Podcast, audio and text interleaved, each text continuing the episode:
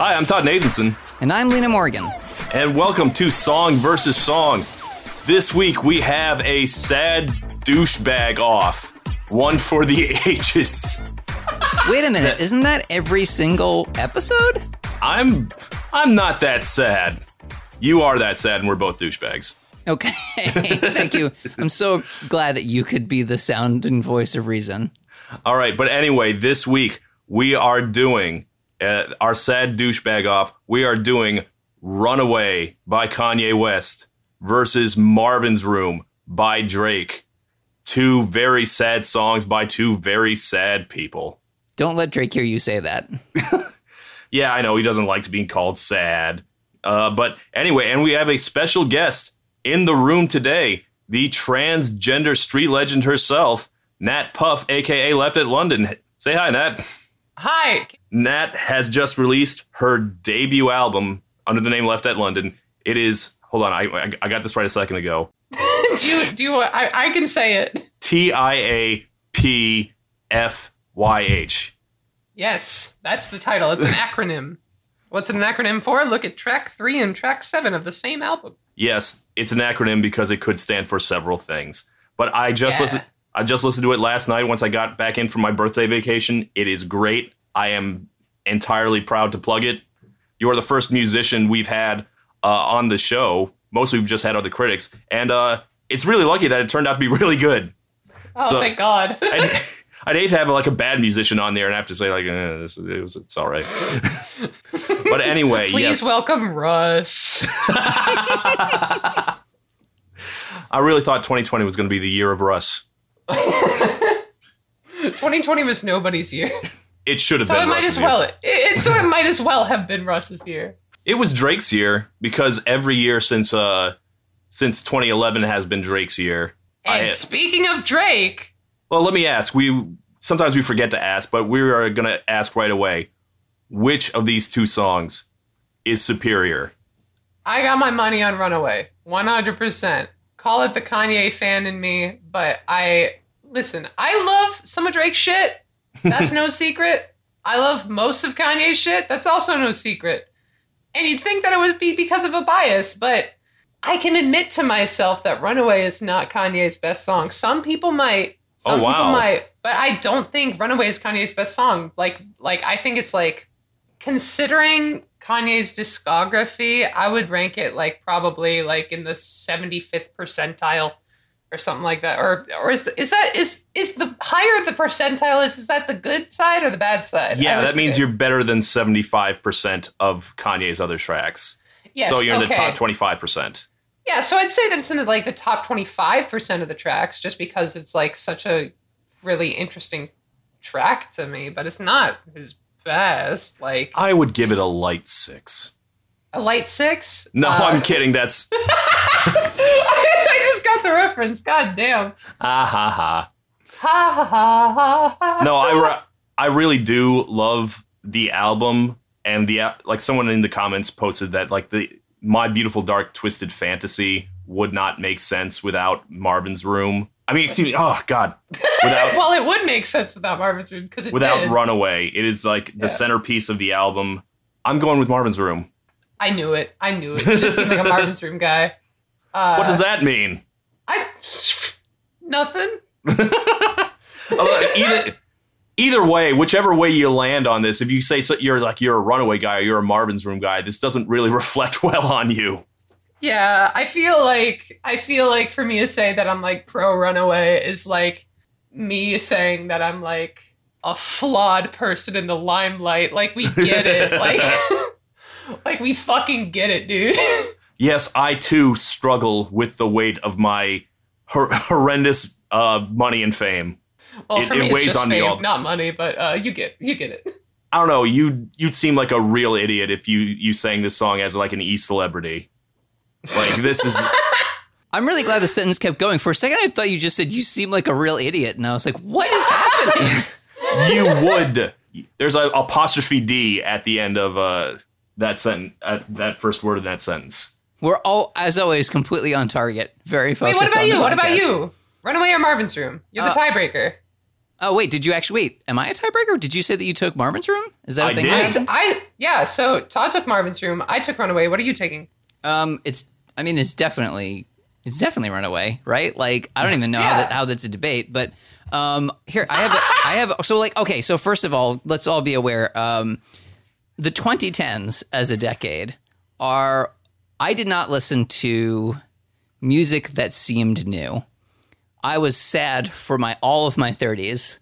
Uh, and so I only listened to things that sounded like the past because that's what gave me comfort. So like these things are like these things might as well have come out yesterday for me. Um, But I don't like immediately one song just seemed better. I have a real question. Which one of them is less self aware? I don't know. They Um, both seem quite self-aware to me. Yeah, I feel like these are like well, Runaway for one thing is like definitely being like as self-aware as like I think this is Kanye like some of his most self-aware. This is like like the fact that like he's like um like like if anybody's not self-aware in any of these songs it's Pusha T, but that's it. like I don't know, there's something about like him calling himself like like kind of in tandem with everybody that he knows, like douche, uh, like a douchebag, an asshole, a scumbag, a jerk off that never takes work off. I'm sorry, that's a terrible rhyme. I don't know what that's about. You don't like that? No, that's too cute for me. Sometimes Kanye gets cute with the the rhymes and like he doesn't like Kanye. You don't work too hard, or at least working too hard is not your problem, unless you're Well, working yeah. too hard at being a jerk off. Which I think that there's a statement to be made in that sentence that like like like that that like particular clump of lyrics. Let's have a toast for the jerk offs that'll never take work off because it's Mhm. like he's specifically talking about like he's talking from his perspective. He's talking about a guy who uh like this is essentially like his I guess like apology to like semi apology to her for like the Taylor Swift stuff uh Mhm. when that happened. And that's right. like, that was right He Yeah. after. performed It it exactly for the first right time. He performed after. it one year later, right? Like at Yeah. the same exact show. yeah, the VMAs. Um I think so, Taylor like- performed at that show also about uh, something aimed at uh, at Kanye. She's saying, "I think innocent." It was just like how angry she was at Kanye West.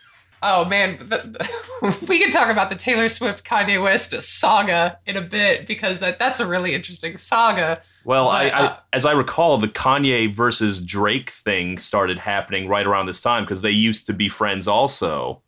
And Mm, around this time, uh, why do you think it happened later? Because I, you know, I, I I I think it happened later because okay, so my understanding of the Kanye v Drake uh, sort of uh, saga is that like they like like Drake is on this album as like one of the vocalists in uh, All of the Lights. yeah, along with like eighty other people. yeah it's crazy that track but Mhm. um but like like kanye had writing uh credits on some of drake's songs um Directed his first video, as I recall. Directed best I ever had the video. really nobody tells me nothing god damn but so so I thought we were friends, Kanye. but I thought we were friends, So- Drake. Stop stop texting with Millie Bobby Brown. Talk Oh, to me. a real friend But- would have said that to him already, but a real friend who had said that already probably got out of drake's circle really fast but that's only based off of what happened to iLoveMakonnen anyways oh um, shit. I remember that Kanye and Drake were um were like promoting this new album that they were supposedly collaborating on, like a Watch the Throne with Kanye and Drake. Uh, it, the only evidence of it, as far as I know, was like a couple of like rumors circulating, but the only thing that like confirmed the rumors was a billboard that uh, showed up in uh, L.A. I think that said uh, it said something like Calabasas is the new Abu Dhabi or some shit. Uh, I could have sworn they fell out real quick, but uh, apparently it went on a, a little later. I didn't. Yeah, this was in 2016. Uh, oh wow.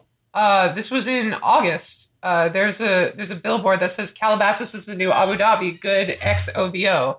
Uh, good being Kanye West label, good music, and OVO being October's very own, which is Drake's label. Something was supposed to happen there, and then uh, all of a sudden, like everything was being like that was like the only teaser for it, and then the first hint at Kanye and Drake not getting along anymore that I think the public saw was after uh, it was revealed that Kanye revealed the news uh, to Pusha T that Drake was having a kid, which led to the story of Adonis. Adidon. Or, that oh yeah, the story of Adidon. But the but I think like the shoe brand that he was promoting, like related to his kid or whatever, was called Adonis or something like that. I don't remember. This this shit is complex. I don't know. I'm look. Yeah, I'm looking at like they've been um they've been kind of like frictiony before that at at the very least, and they were like there are like long s- sagas of like their weird thing. I mean, you know, maybe in 2016 they were gonna patch it up like uh like Kanye patched it up with Taylor, and yeah, well, then they like did glow. They and did then the- yeah, and then um and then they fell apart again like Kanye did with Taylor. yeah.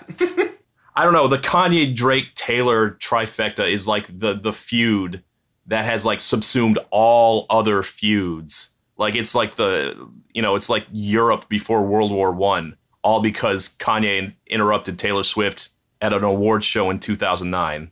The amount of butterfly effects that like immediately went into place just after that VMA session. Wow. wow. But yeah, what I was saying like Mm. minutes ago, let's have a toast for the jerk offs that'll never take work off. I have been trying to get back to this and I kept on forgetting like mid sentence. But um so the reason why I like that lyric is because that Kanye is a very like he reflects this a lot in his lyrics, but he's very like more focused on his career than he is on his life, arguably. Like uh like he has uh like like maybe took some pictures with your sister uh 15 minutes then we're finished and it's back to business or whatever. And then like uh then like later on where he's like i mean i'm just focused. And like i think kanye is trying to present like for one of the few times in his career that maybe that's not a good thing by calling himself a jerk off and the only like like what other what other rhyme could you use with like like what like as a That's- songwriter That's fair. what what would you do in this moment? Like, let's have a toast for the wieners. Uh, like you can't you can't do it. You can't do it.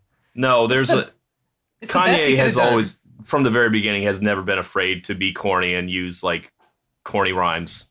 It's just like, and that's very obvious in the fucking first line of his verse. She finds pictures in my email. I send this bitch a picture of my dick. I don't know what it is with females, but I'm not too good at that shit.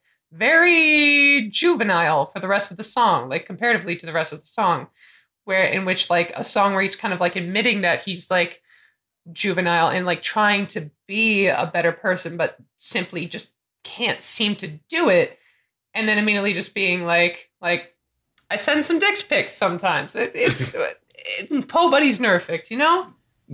Yeah, I I think that might be like partially why I'm actually kind of leaning towards Marvin Room over over Runaway. And to be fair, to be clear, I really do love that album, and Yeah. this song is really good. But I don't really understand and have never understood the whole sending girls dick pics thing. That is not my brand of embarrassing. Yeah. Like I do, I relate much more to drunk dialing. I don't know. Maybe that's what you meant by saying like you're a Marvin's Room guy.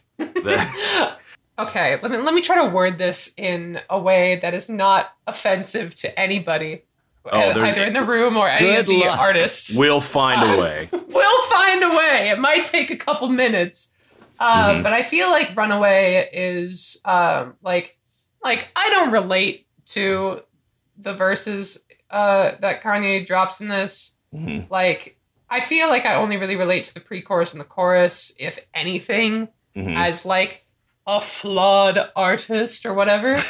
But um but i don't relate to the verse at all. And i think i think the difference between runaway and marvin's room to me is that so kanye has like this whole like i don't know what it is with females but i'm not too good at that shit where meanwhile drake is uh in marvin's room like the first fucking thing that happens in marvin's room is drake making a mistake and being okay with it and like refusing to accept that he's okay with like ref- refusing to accept why it's wrong and the thing that it is is not a lyric it is actually the intro itself because oh, that's that's a point. That's a good point. yes the intro on marvin's room is a drunk tech uh, no a drunk voicemail that he got from erica lee who sued because that she specifically told him not to use it in the song. And he was like, "No, you made the song, and like we'll just settle out of court." And like that's what happened. And apparently, like uh, like I was reading on this, um, I was reading on this, and uh, on the track Redemption in 2016, he later said Erica sued me and opened a business. So we know what happened with Erica. um, Good for her. good for Erica. She Good for her. business. Good for her.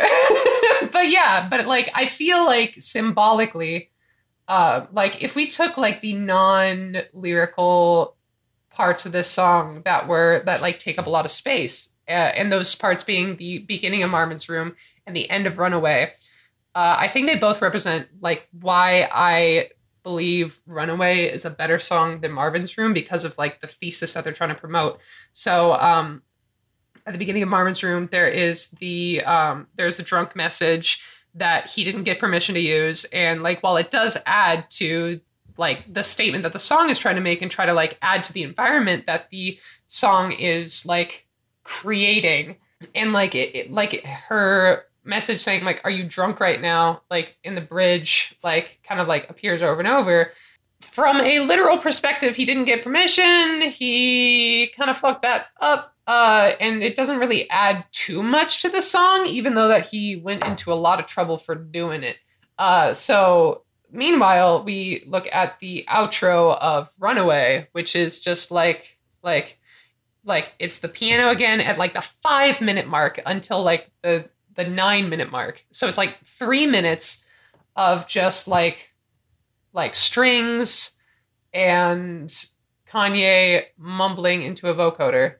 The outro to Runaway is really interesting to me because that you can tell uh, you can tell that like at the beginning he's like uh, saying the word I'm gonna be honest. He's he's saying the phrase I'm gonna be honest, and then he goes through the ooh, ooh, ooh, you know that thing, and then like he goes into the regular sort of thing. God, there was some article that I saw that like somebody was in the room with him while he recorded that and like told the people like just what the vibe was in the room, not what he said, but what the vibe was. And it feels like my theory based on vague memories of this article and um, that may or may not exist. It might have just been something I dreamt. Uh, but my I have, theory, I have so many of those yeah, made up things I made up that have informed my uh, understanding of the song that I pulled out of my ass. Like yeah. that could One possibly person think. Mandela effect. Yes. But anyway, go on. Uh, but yeah, so it's like my theory on what he's talking about during that time, because like about like one minute before the song ends, you can start telling that he's definitely singing the chorus to the song. The time between I'm gonna be honest and the chorus to the song reprise, you can't tell what he's saying.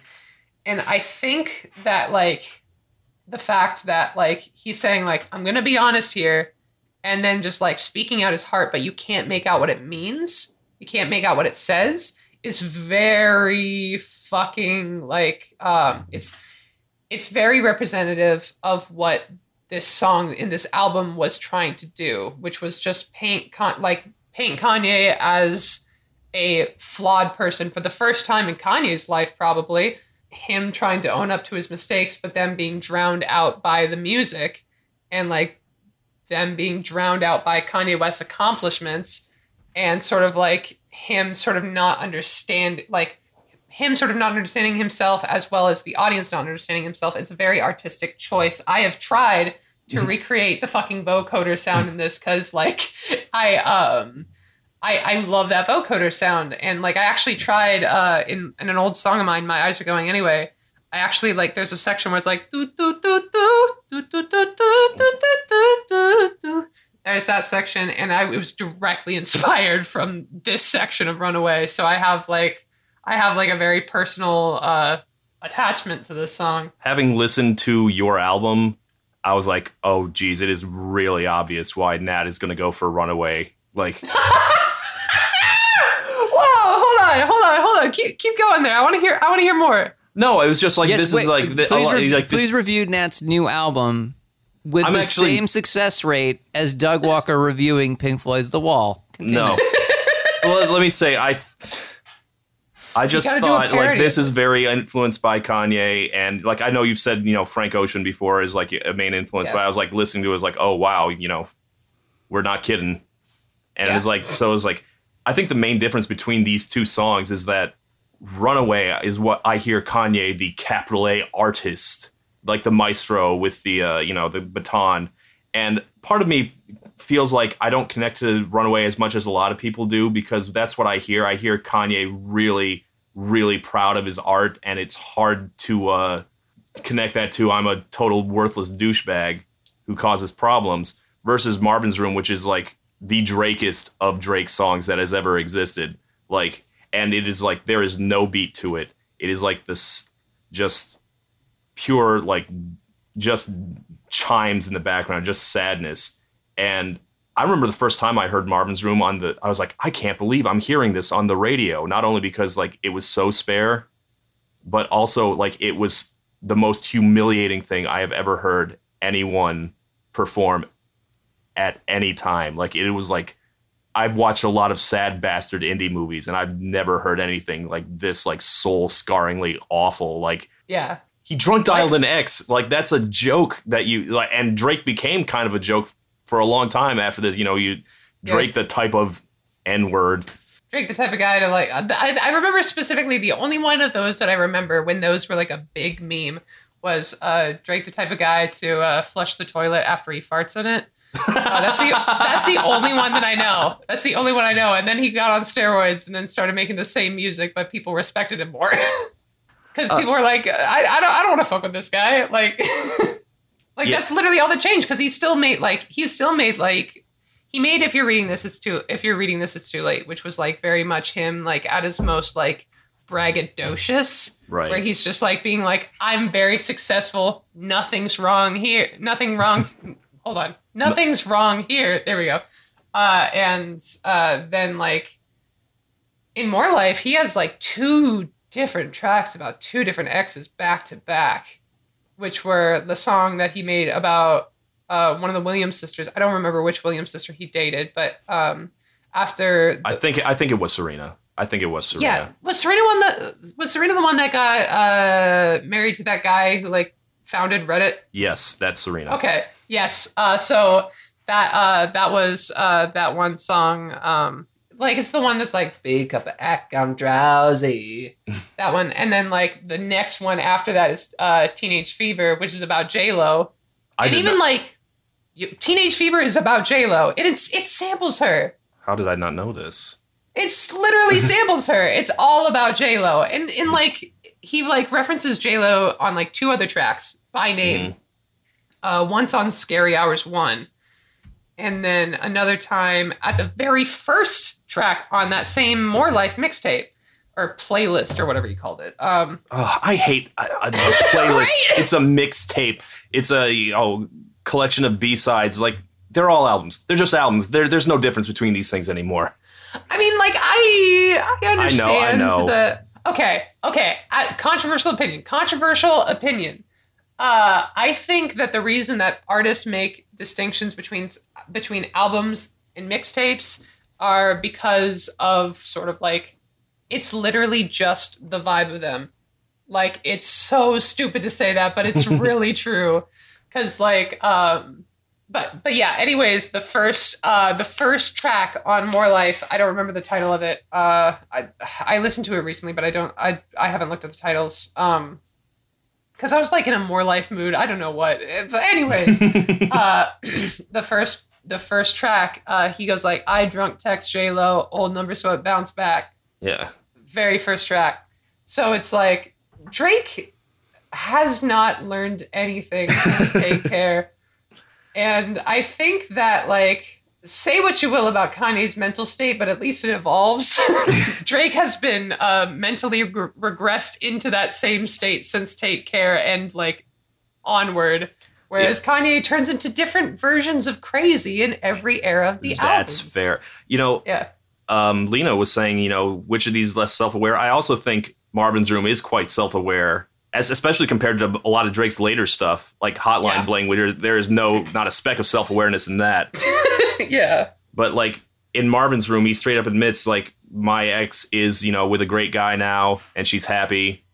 But you know what? I'm just going to call anyway and say fuck him. There's only one person who looks bad out of this, and he had to know. And like I th- at the time, I thought this was very brave, um, because there's just no way to spin this. Like at least when you know Kanye's sending dick pics to random bitches, Like Yeah. at least you know that's an arrogant move. And like and like Drake doesn't have like any less arrogance in his song because he opens his like one rap verse in this with I think I'm addicted to naked pictures and sitting talking about bitches that we almost had. So like both have like similar scumbag vibes uh, to each of them, but like both are like different types of scumbags. I feel like I feel like Runaway is a jock while Marvin's Room is an incel. Does that make any sense? Yes, Slow. I'm thinking about it. Yes, Yeah. that makes perfect sense. And you know, we were talking. You you mentioned like Kanye has evolved. Like I haven't listened to Runaway in like many years. I you know I just haven't gotten around to it, or at least not really listened to it. I forgot it was nine minutes long.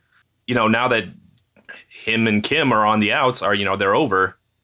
Like this is so much darker in hindsight because like Kim's like I've you know Kim has been leaking stuff to the press. Like I thought, you know, I knew Kanye had his problems. I thought we were going to work together to fix them, and you know he's just not trying. Yeah. But like, So- isn't it? But isn't it literally right there in this song? Isn't Yeah, that, like like now- Like, here's the thing about it. Okay, again, and the reason why I made that joke about Pink Floyd's The Wall is that I feel like because like not only is this song nine minutes long, not only is this a big album, but also like he made a 35 minute short film about Yes. a about a about a phoenix bird lady, um, and that makes me nervous that anything I say is going to be completely incorrect. But to me, the song in the abstract is about constantly being able to identify the shitty things that you do, but then inevitably doing it again, forgetting, and then starting over. Just this repeated cycle. And I, you know, my thing is I can't tell. Like this is okay. So the self awareness question is literally that I can't tell to what extent he understands it. Let me provide an analogy we're all familiar with the the meme where there's a microphone held up to a cat's face and it says sir are you aware that you are a cat? And then that cat makes like a really shocked expression. Here's the thing. How does that cat not know they're a cat? Oh, and by that token, how does Kanye not know? But maybe that cat really didn't know that they are a cat, and that's why they, like that look of shock was genuine. And maybe Kanye genuinely like is in the cycle and was able to, in a moment, write a song about the fact that he's in the cycle, and then immediately continue the cycle because he can't. It's like not being able to hang on to long term memories. It's not being able to make long term memories in a way.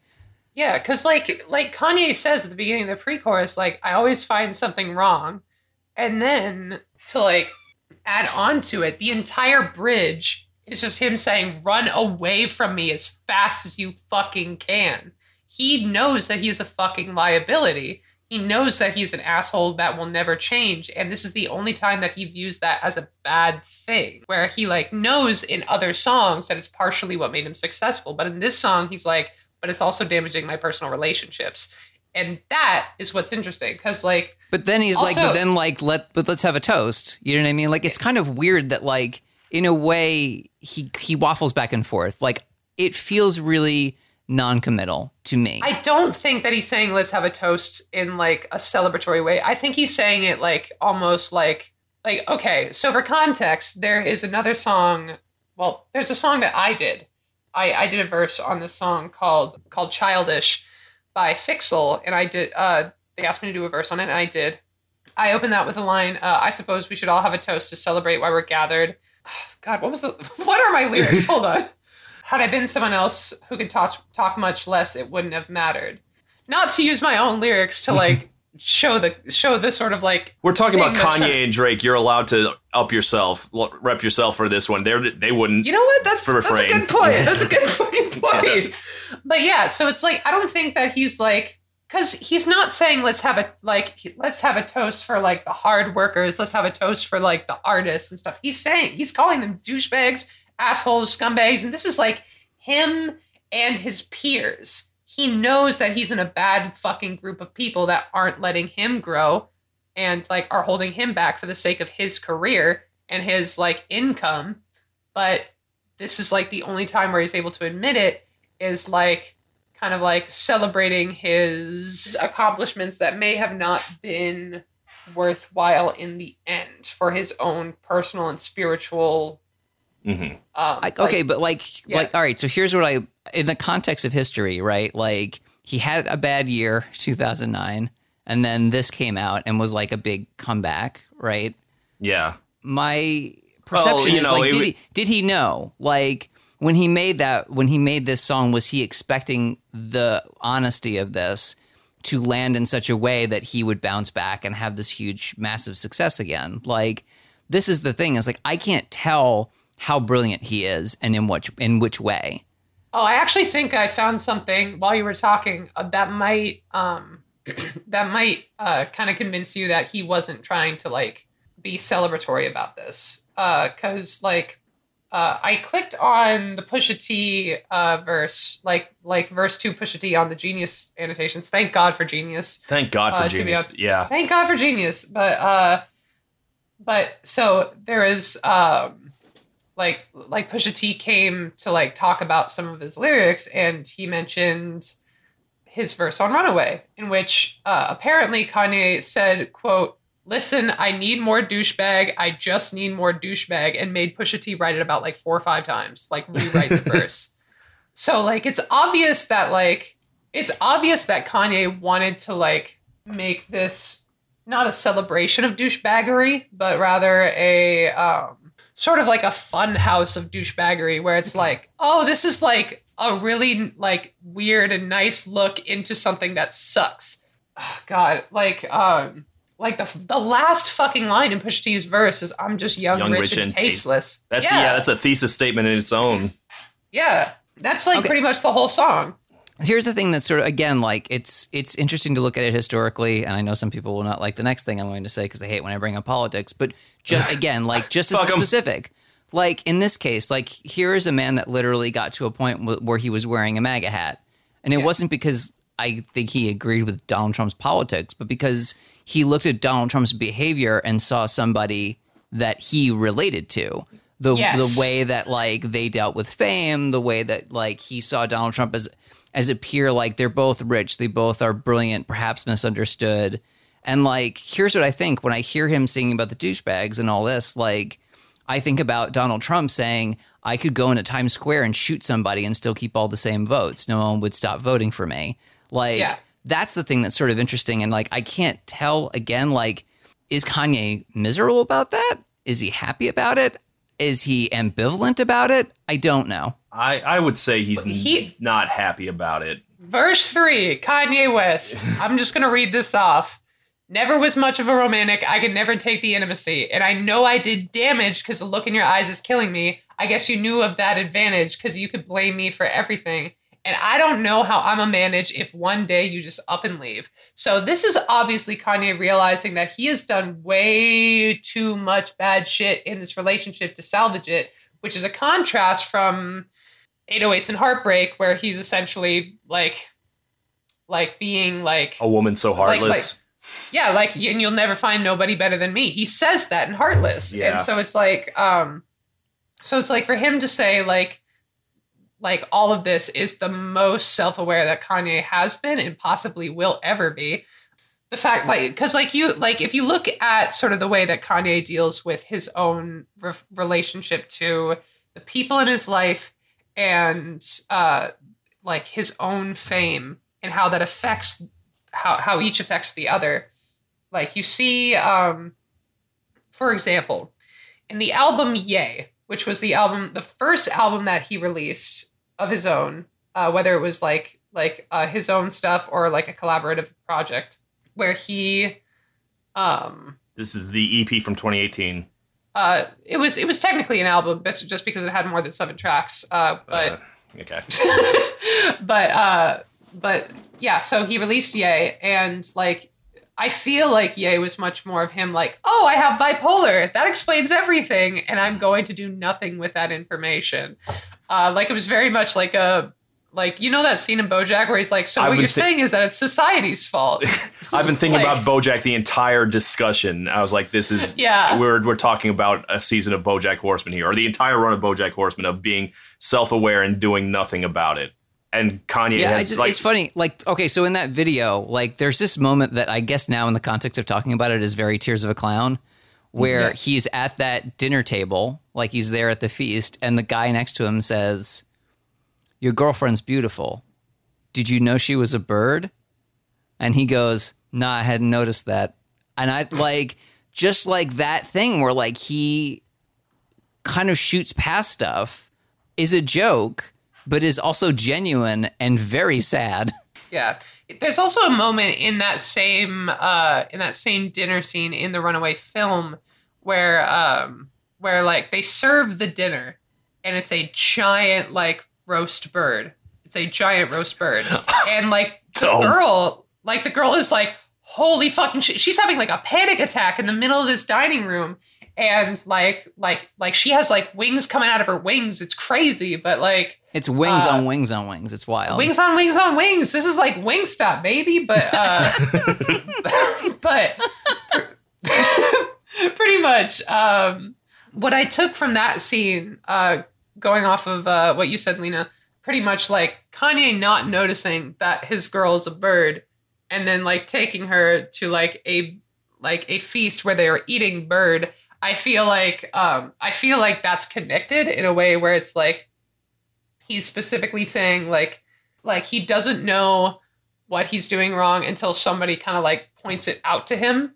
And then like even then he's like he'd rather like f- like um fix the damage for his sake rather than other people's sake which like again self-awareness without being really like fixing it i feel like the brand of self-awareness in runaway uh is different than the self-awareness in marvin's room because the self-awareness in marvin's room is like like yeah, I'm a douchebag, but I'm justified. Whereas Runaway is like, yeah, I'm a douchebag. It's not justified, but I'm gonna keep doing it.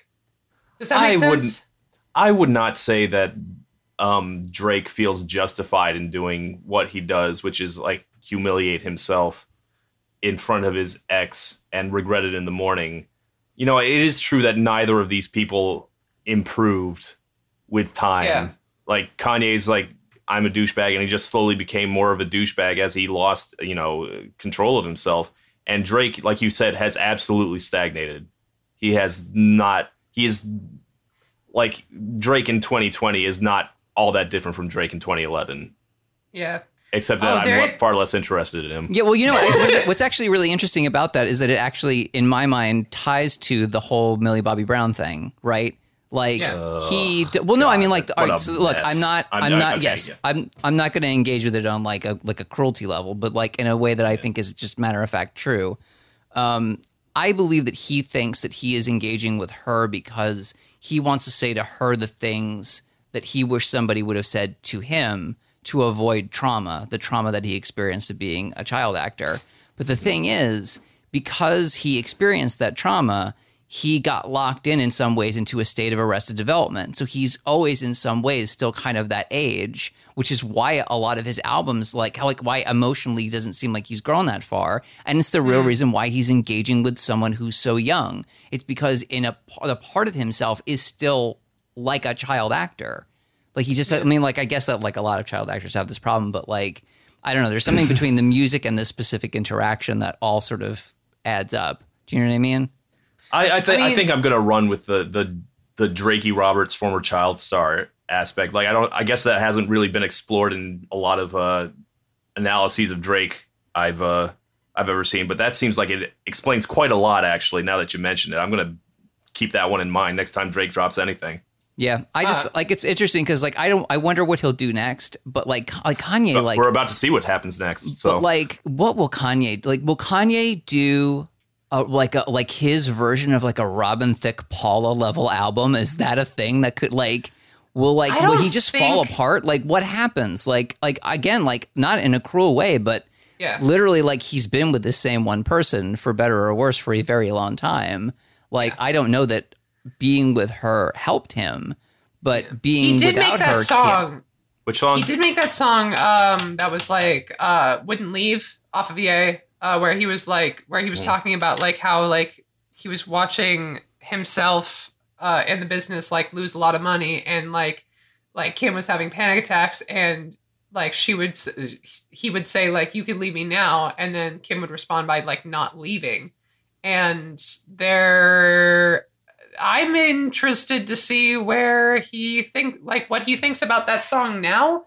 Uh, in like retrospect, like as the person who has been left by that same person, like I did not agree or like the thesis of that song at all. Uh, wouldn't leave, uh, and so seeing the repercussions sort of happen, uh, where he is being left, uh, partially because of all this shit that he has done, I don't know if like, and this is not me like, this is not me doubting Kanye's artistic vision or whatever. This is this is me just saying like from an emotional standpoint. I don't know if Kanye can make another like 808s, My Beautiful Dark Twisted Fantasy, any of those types of albums because he's already done it twice. He's already made like a like a we were we both were wrong. This sucks. I want out of here album like twice.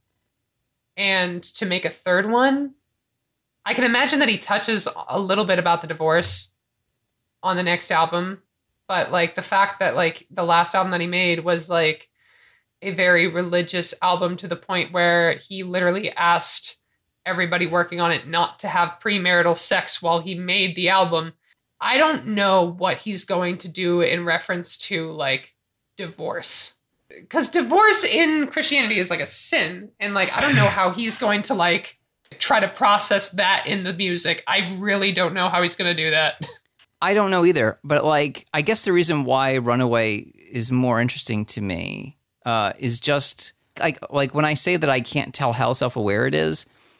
It, what what I like about that is that there are layers on layers to it, where I constantly find myself looking at it from different places I don't do that with Marvin's Room. Like I just listen to that and go, "Wow, what a dick." like Yeah, that's it. like- Like, and it's not that it's a bad track, but like I don't when I when I listen to Kanye, at least in this occasion, I'm like, if not sympathetic in that abstract, like understanding what it is to like make the same mistakes over and over again until you finally Yeah. break the cycle. Like I understand that, but like in general, there's something capital A artful and interesting about that. And I just don't feel that way about Marvin's Room at all. Like that just does like it doesn't Yeah. it doesn't feel like that to me. Yeah, because Marvin's Room comes from an album where he is essentially talking about like how he can never figure out women and like how it sucks that he can't figure out women. And like even in the song, he says like, "I'm lucky that you picked up, lucky that you stayed on. I need someone to put this weight on Well, I'm sorry." And like like he just wants to apologize just for the sake of like Having an audience. like having an audience, having somebody be like, like, I forgive you. Like he needs to say I'm sorry for his sake, not for the other person's sake. Right. Where meanwhile, in My Beautiful Dark Twisted Fantasy, like I think the only song that touches on um relationship issues as much as this is Blame Game. Does anybody here remember Blame Game? Not off the top of my head. Which one? Okay, that's that's the one where uh, that is samples Aphex Twin has Chris Rock at the end of it. Oh, jeez. That Chris Yeah. Rock bit. Yeezy taught me. Jeez. Yeezy reupholstered my pussy, but like, there's that whole like um bridge that John Legend does near the beginning of the song where he's like, "I'll call you bitch for short as a last resort. In my first resort, you call me motherfucker for long, and at the end of it, you know we both were wrong." So like, Kanye on My Beautiful Dark Twisted Fantasy seems a lot more interested in like admitting that he was wrong for a purpose beyond just like I want things to be over. This is not to say that this matches up with Kanye's personal antics or anything, but it seems artistically that he's much more interested in like actively trying to find like actively trying to make good with uh his like the people in his life and his public image by admitting how awful he believes that he is for the first time in a long time, if ever. Um, whereas Take Care comes after album after album of like, admittedly, I haven't listened to Drake's discography as in depth as Kanye's discography. So it like I'm not sure how accurate of a um of a Drake puts out so much that it's hard to listen to it in depth. yeah It's a it's a new giant mess of songs that it's you know they- you don't need to put out all of these. You can save out you can save some of these later. So it's kind of hard to listen to it in depth. Certainly after after 12 years of this shit. Yeah. Uh, I'm trying to see how many albums he's made. God damn. Yeah, it's just hard for yeah. Um, as And they're just in general, albums, it's hard. It's hard for me to connect with artists like that. You know, like my artist is Fiona Apple, and it's like she puts out an album, and I'm like, thanks, sis. See you in ten years. Like, Yeah. Yeah. like I like that, and like she has an opportunity for growth each time. And I don't know. Again, like even just like that that long 35 minute short film of using the Phoenix as both him trying to understand women, but also like he identifies with the Phoenix. And it's like it's just fascinating. Like I don't I don't know what what he means. I don't know what his takeaway is, but I cannot help but feel like he is really trying to work through some stuff. Yeah, one hundred percent. I feel like I feel like the difference between Drake and Kanye artistically is Drake views music as a job, just a thing he does to get money and this doesn't mean that he can't have emotional depth in his music. It's just what I feel like like like to have interludes on several of his albums that are pretty much just like him talking about like how hard he's working in like in that album cycle where Kanye has like uh whereas Kanye I feel like I feel like Kanye specifically uses music as a as a um vehicle for his ego to like deflate or inflate depending on what he feels like he needs. I feel like album mode is the most uh confessional that Kanye really gets. Like he talks about his therapist in uh in fucking Life of Pablo and it kind of feels like everything that he talked about with his therapist was shit that he later wrote about in more depth and honestly i wouldn't doubt if kanye was like check out my music to my to like to his therapist because like it probably it probably gives the therapist a little bit of context like to be Uh, honest I can't imagine talking about your, you know, like sharing the things you write to your therapist. i like- can I I, I, don't. I was, I was going to say, like, do, do you not go in every week, Todd, and be like, anyway, so like, here's, let me tell you about the Toosie Slide. By the way, let's all just, let's all admit that the Toosie Slide is, I see, I listen to that and I'm like, that is the epitome of Drake to me. Uh, just like such a, such a, and also the fact Such that a like Ka- careerist thing. Kanye would never, like, do you know what I mean? Like, Yeah. Kanye would never do a Toosie Slide. Like, that's just not him. Yeah. kanye did um uh, i love it which i feel like is the closest to Toosie Slide that Drake, that uh, kanye's gonna get Yeah, yeah, working with a Lil Pump, that's not something you do out of artistic uh That's just, artistic but need. that, even that is like, and then premiering the video at the pornhub awards But but see, but that's exactly it. Do you know what I mean? Like that it's a, it's, a, do that's a rare thing for Kanye.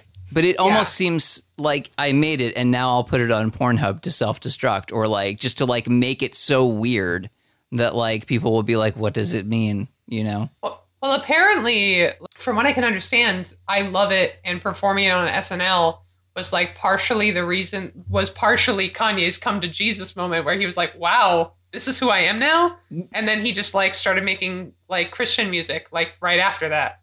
That's a that's an overcorrection. That's Yeah, that's that's too far in the other direction, Kanye. right. Yeah.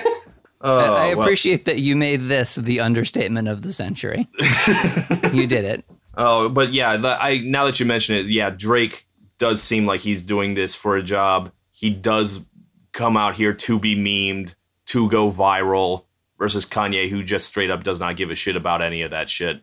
Yeah. I mean, I do feel like Kanye does occasionally like dabble in like trying to like make something that's like memeable. Like, Yeah. I don't think that Hurry Up with My Damn Croissants would have been in that song if not like an intentional choice to make that into somewhat of a meme. I feel like, Well, Kanye was always funny, like especially the early albums from before uh, my beautiful dark, dark twisted fantasy. He was he was funny. He was corny. He'd make like Will like steal jokes from Will Ferrell and then like Happy Gilmore and shit. Yeah. and it's uh, only like around the turn of the the decade that he starts starts disappearing into his own ass, uh, if I may say so. And I love a lot of the stuff he made in his own ass, but It's a, it's a great. Uh, no, I'm not gonna go phrasing, yes, I know. I don't. It's a great yeah. Yeah, it's a really it's a thing. I don't know. I was thinking about um, you know uh, that Lonely Island movie, Pop Star Never Stop Never Stopping. Yeah. As much s- as it's I about still haven't seen that. as I much as it's seen about like Bieber and all that other stuff, the, there is a final song that they put out called "Incredible Thoughts," um, Mm-hmm. and the last line of it is "Sometimes my mind blows my mind, incredible." And there is something like that feels very Kanye, that. about it. Kanye-esque. Yeah. Um, like, and I, I think it makes sense that there would be kind of a two way street between like those types of comedians and him because he can be, or like he at least he used to be, kind of funny, funny enough to be able to kind of go toe to toe with them. No, but yeah, like- I don't know. I stand by it. He is Kanye is the is the cat that you're asking, sir. Are you aware that you are a cat? And then he looks very shocked. you know the, the thing about drake is like when he came out he was like up to I, I feel like take care maybe not any further than take care but like his big thing was that he was just so self-aware about how fleeting fame was and how this is this all all this shit was going to disappear tomorrow. And it didn't. It didn't for him. He just kept being the most successful pl- uh, artist on the planet. I guess I, I my question is like where do you go from that? Like you're not going to disappear tomorrow. Even if you stop making music tomorrow, you would still be like etched into Mount Rushmore, at least under under influence. It is really weird because like that like despite Drake being like this really like huge, huge, huge artist, I've heard singles from every single album, whether I liked it or not, except for the last two full lengths that he released, which were Dark Lane demo tapes and Care Package, which I think is why he's like advertising the fuck out of Cer- certified lover boy to the like I, I feel like I feel like his image is like actively trying to change for the sake of marketing. I don't know. I hear I hear what's next a lot as in performance. Like I hear it in commercials at the very least. Yeah. Like they're promoting it very hard. But it's it's certainly not a hotline bling or a hold on I'm going home or a nice for what or anything. It's not gonna. I mean, we'll, we're about to see what happens next. So Yeah. Uh, well, we have talked the two these two songs to death. I feel like I, I will say that like both Kanye and Drake, I have never been like following these two musicians. Like, first of all, I've never followed them as closely as I have like in the in like these past like four years. Uh and like because their careers have lasted since like mid two thousands early two thousands, shit like that. I've never been in a position uh, where I did not know at all what was going to happen next. I did not have any clue. And I feel like with Kanye, I have no fucking clue what his next album is going to be like, if he even releases one. He might just like continue doing clothes until he dies. Uh, and then Drake, I don't know what Certified Lover Boy is going to be about. I don't know if it's going to perform well. I don't know if it's going to show any growth as an artist or a person. I doubt it, but I don't He'll know. probably, I you know, I, I feel like Drake is gonna at least have you know a couple good singles and a lot of filler. That's that's what I expect from Drake. But you know, who Yeah. knows? I could be wrong. I was gonna say, if you say so, Tastradamus, I feel like you, you really cursed him with that. Just saying that is just that's the death knell. Well, I think it's I- really I- funny that like Drake, like since nothing was the same, like after nothing was the same, every time that he did a mixtape versus a an album or like a playlist, like Mhm. More Life, if you're reading this, both two good projects. Views, Scorpion sucked. Thank you. They sucked. Ugh. And like those are like what he considered his albums. they're so full of filler. They're They're, so so filler. long. randomly like i forgot that like like i was like not remembering that we um were gonna do this podcast until like yesterday. Mhm. um and like a couple days before out of serendipity like right before i went to sleep like i couldn't go to sleep for a little bit because i had michael jackson's super filtered chorus from uh it don't matter to me off of scorpion just like running through my head like a like a Mhm. constant loop. Just how do you get the vocals to sound like that? It's how do you do that? Why why do you need to do that he was michael jackson yeah, he, he he could be improved on, I guess, vocally. he could use some work Uh, all right. Well, Michael, I if you're listening, next project you put out, I'm sure you'll have a much better vocal delivery. all right. at the end of every podcast, we do a thing we call the the. I guess it's the four questions now. I don't know if the the the the the third the new third question. I don't know. Well, we could try it. I think the answer is going to be neither, though. All right. Um, but we'll see. Okay, so yes, three questions are kind of like the focus up after we've rambled for, um, in this case, an hour. Um, Okay. You know, things that'll make it so that we feel secure in, in our opinions, as you as one is wants to be. Uh, the first Yes. question is: um, one of these songs must be erased from history, and one must stay for the culture. Which one has to stay? Runaway has to stay. Marvin's room. Really? What did Mar? Okay, sorry to get offensive. Uh, sorry, sorry to get defensive here, but like, what did Marvin's Room do for the world except for make a couple of people that already sucked a little bit worse? No, I just feel Why like the entire Drake project, like it ties the room together. Like Ah, the that's like I've seen a lot. Ties the I've s- room together. Ties the Marvin's Room together. Ha. no, like I, I feel like it is like the most Drake of the Drake songs, and it. sh- I've seen quite a few people, you know, a big official list say like that is the Drake song. That is the Yeah. most Drake song. That is the song that no one else could have released but Drake, and no one else is ever going to release.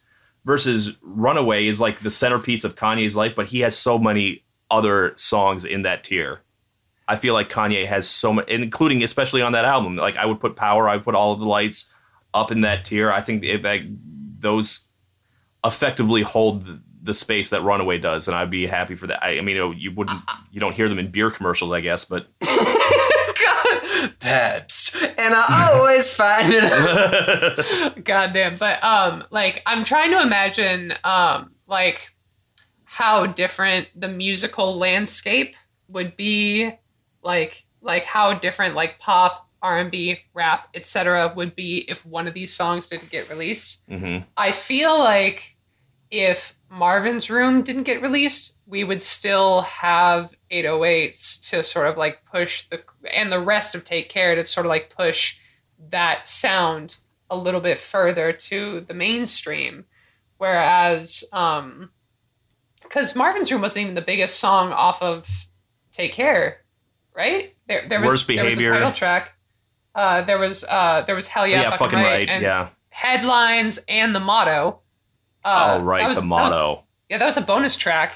YOLO. So yeah, so like I I think that if Marvin's Room wasn't released, Drake would still make the stuff that he made because 808 still existed. Whereas if Runaway wasn't made, which was like the first time Kanye like like 808s was the first time Kanye kind of explored like that sort of type of seriousness in his music. Whereas like uh, college dropout through graduation was a lot like that had a sound. Um, 808s had its own sound, and My Beautiful Dark Twisted Fantasy had its own sound, but there was like, if you compare Runaway to My Beautiful Dark Twisted Fantasy as a whole versus Take Care versus the rest of Take uh, versus uh, Marvin's Room uh, going against the rest of Take Care, I feel like if Runaway didn't exist, the album would have fallen a little bit different on people's ears. Whereas if Marvin's Room didn't exist, if it just went straight into Buried Alive interlude, it'd be the same album.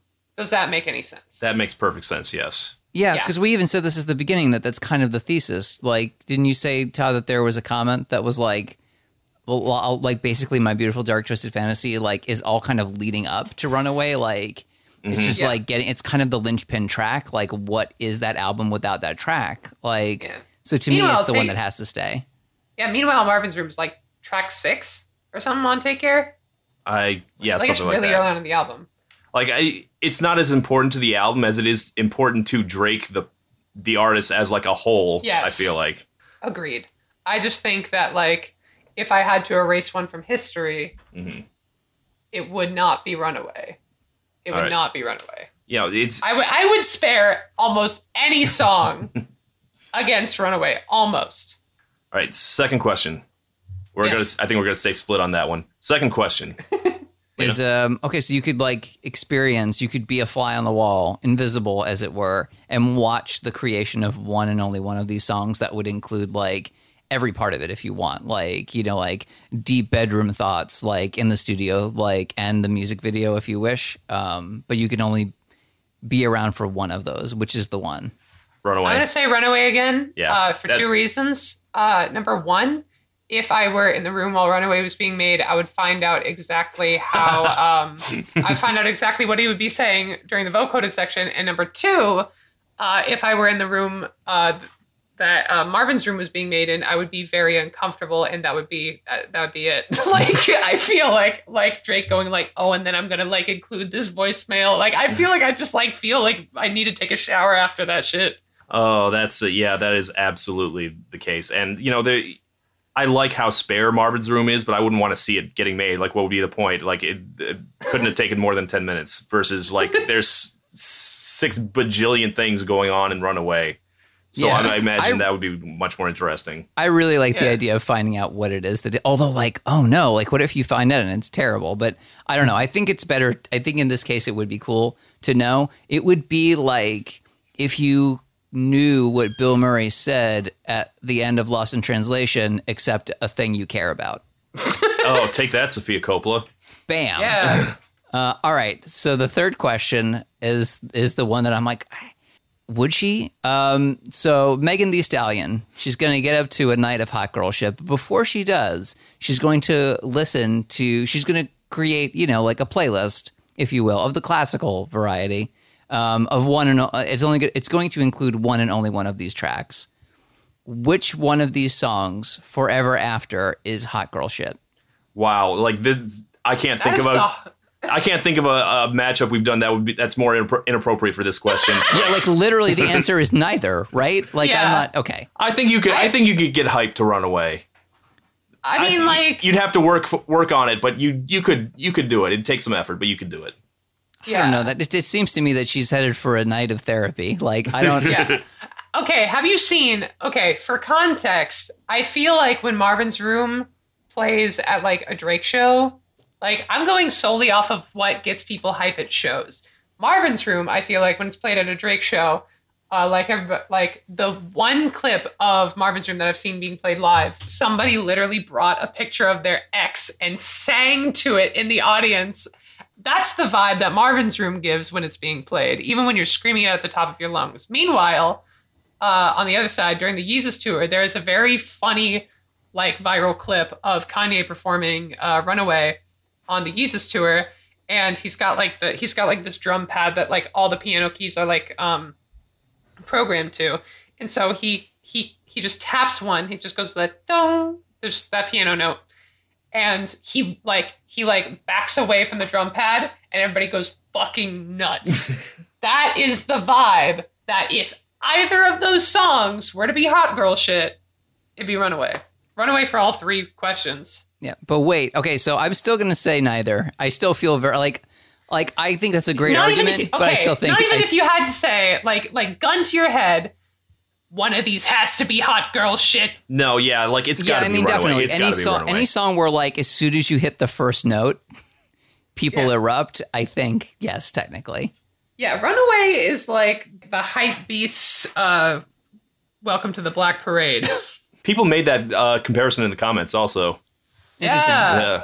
Yeah, I was, I was going to say it's like it's like hearing the first chord of uh, "A Hard Day's Night" by the Beatles. Like, Yeah. you know exactly what it is. Uh, Yeah. Anyway, um, all right. The fourth question, arguably the most important question, not of this show, but in all of recorded human creation. Yes, William Shatner, sure. the the man, the myth, the legend, a singer. Who can say? Certainly, his answer is yes. He's going to do a Shatner version of one and only one of these two songs. Fuck. for the culture and for all time, which one of these songs must be shat upon? This is the only. This is the only Marvin's Room that I don't know. it's There's a too perfect. Cups of as always rose. as always It's when just we in do my old phone. I should call, but it. It's so. It would be so good.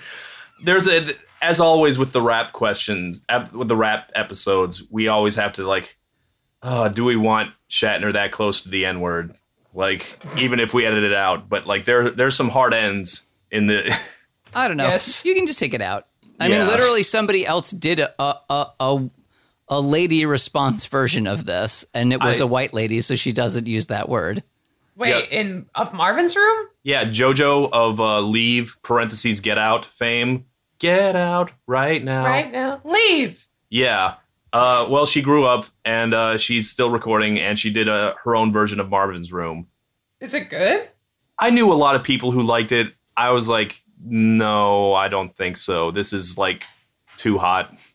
Like she's too good. She's too in a good place for this to work. Like, Well, my my point is that if Yeah. she can do that and not use a single N word, then Yeah. surely Shatner will be fine.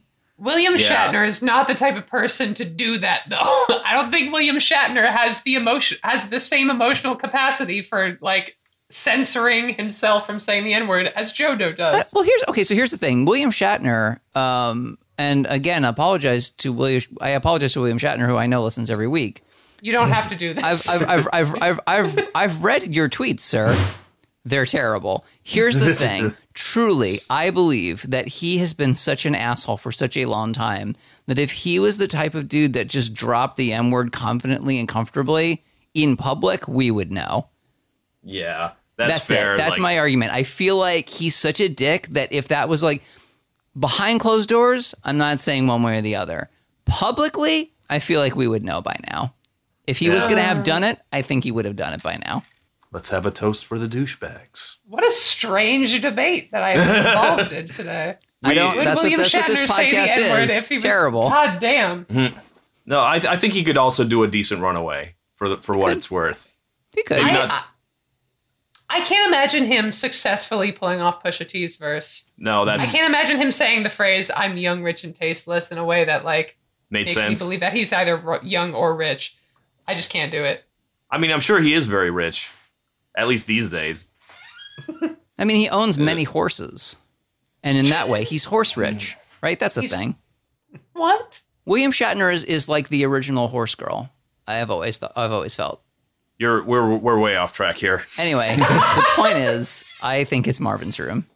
Marvin's room, hundred percent. Yeah. All This right. is the only one that like like we're like topsy turvy on. I, I'm no, no. I agree. I, I absolutely agree with you on, on, on this. But I, I'm just saying he. I'm just saying he could also do a decent runaway. well, all right. We're we're we're already running way long, so we're gonna get to the reader comments on this one. Yes. Saul Rabbit writes, "If you don't get Anthony Fantano for this episode, I will be disappointed." I'm You're not going to be Saul. disappointed, I guarantee it. This was a good I- episode, even if we Yeah. didn't get Fantano. We got left at London in the in the house. London. I London mean, on the I track. could, I, I could, I could. uh Thank you. I could, sh- I could shave my head if you want me to. I could brush my teeth if you want me to. I mean, you could Just say on the plaid. transition and then Transgender. see Ah-ha. It- there it is. I mean, like, and also transition is a thing that trans people do. Anyway, the Oh, point right. is, the point is, we did what you wanted in a roundabout way. You're welcome. All right. Uh, Leviticus writes, Still, Still Leviticus. yeah. Leviticus writes, men will literally perform runaway at karaoke instead of going to therapy. All right. Two Shanes writes, I switched from Spotify to YouTube incognito mode to listen to Marvin's Room before voting, just to make sure none of my friends saw that I was listening to Marvin's Room on a Friday night. Wait, what was the? uh I know that you do like polls sometimes. What was the, what was the poll? That's that's Oh, what you'll that's, that'll find be our final thing. oh. Okay. Jeremy Hanna writes, Well, this was depressing. And then added a second comment. He's like, I'm going to go listen to Hot in Here again. Oh, Uh, all right. And uh, let's, uh, let's. That was a good one. Yeah. That was, that was a good impression. Oh, It's a a little bit more. uh Dice Man. Dice Clay. Yeah. all right. One last one. Uh, Noah Henderson writes, the secret to being a Kanye fan is to pretend that he blinks out of existence whenever he leaves the recording booth, and his songs are the only evidence that he's real. oh. A little, a little too close to home for me there. Okay, so I guess that what- that that leaves just the poll results, and uh, A one thing. bloodbath. A bloodbath. Well, we don't know that yet. Like Nat, what do you think? What do you think won, and by how much? I'm gonna say fifty-seven percent for Runaway. All right, for a total of 406 to 96. That is an 81 to 19 percent split. Oh shit! It is, it is a runaway for runaway. uh, yet another L that Pusha T has handed Drake. It is just a massive blow. It, I, you can't thought escape. it was it was a slaughter. I did not. I mean, I know we're all sick of Drake at this point, but I thought he'd put up at least a little more of a fight. Like I really thought so, but like, nope. Runaway is just too towering in the culture, I guess. I mean, you remember fucking Golf Wang?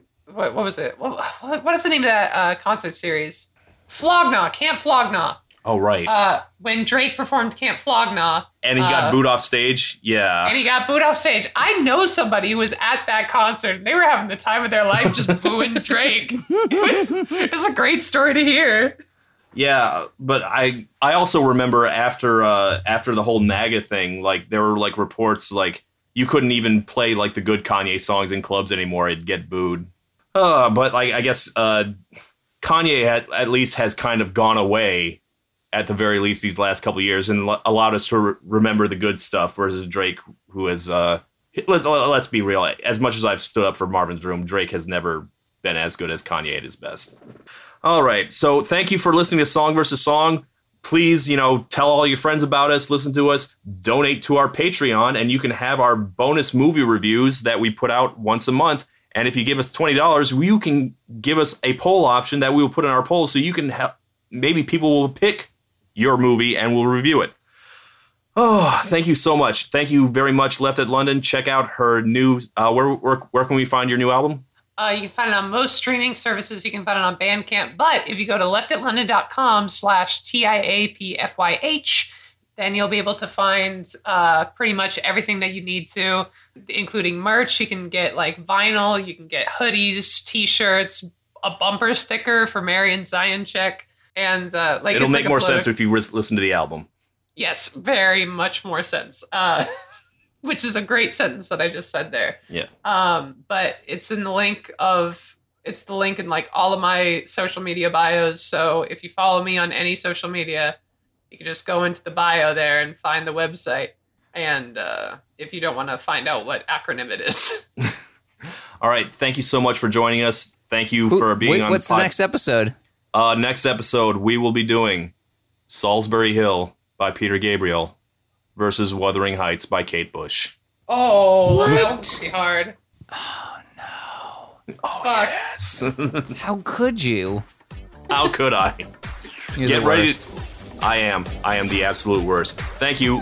Thank you, everyone. Thank you for listening. So long.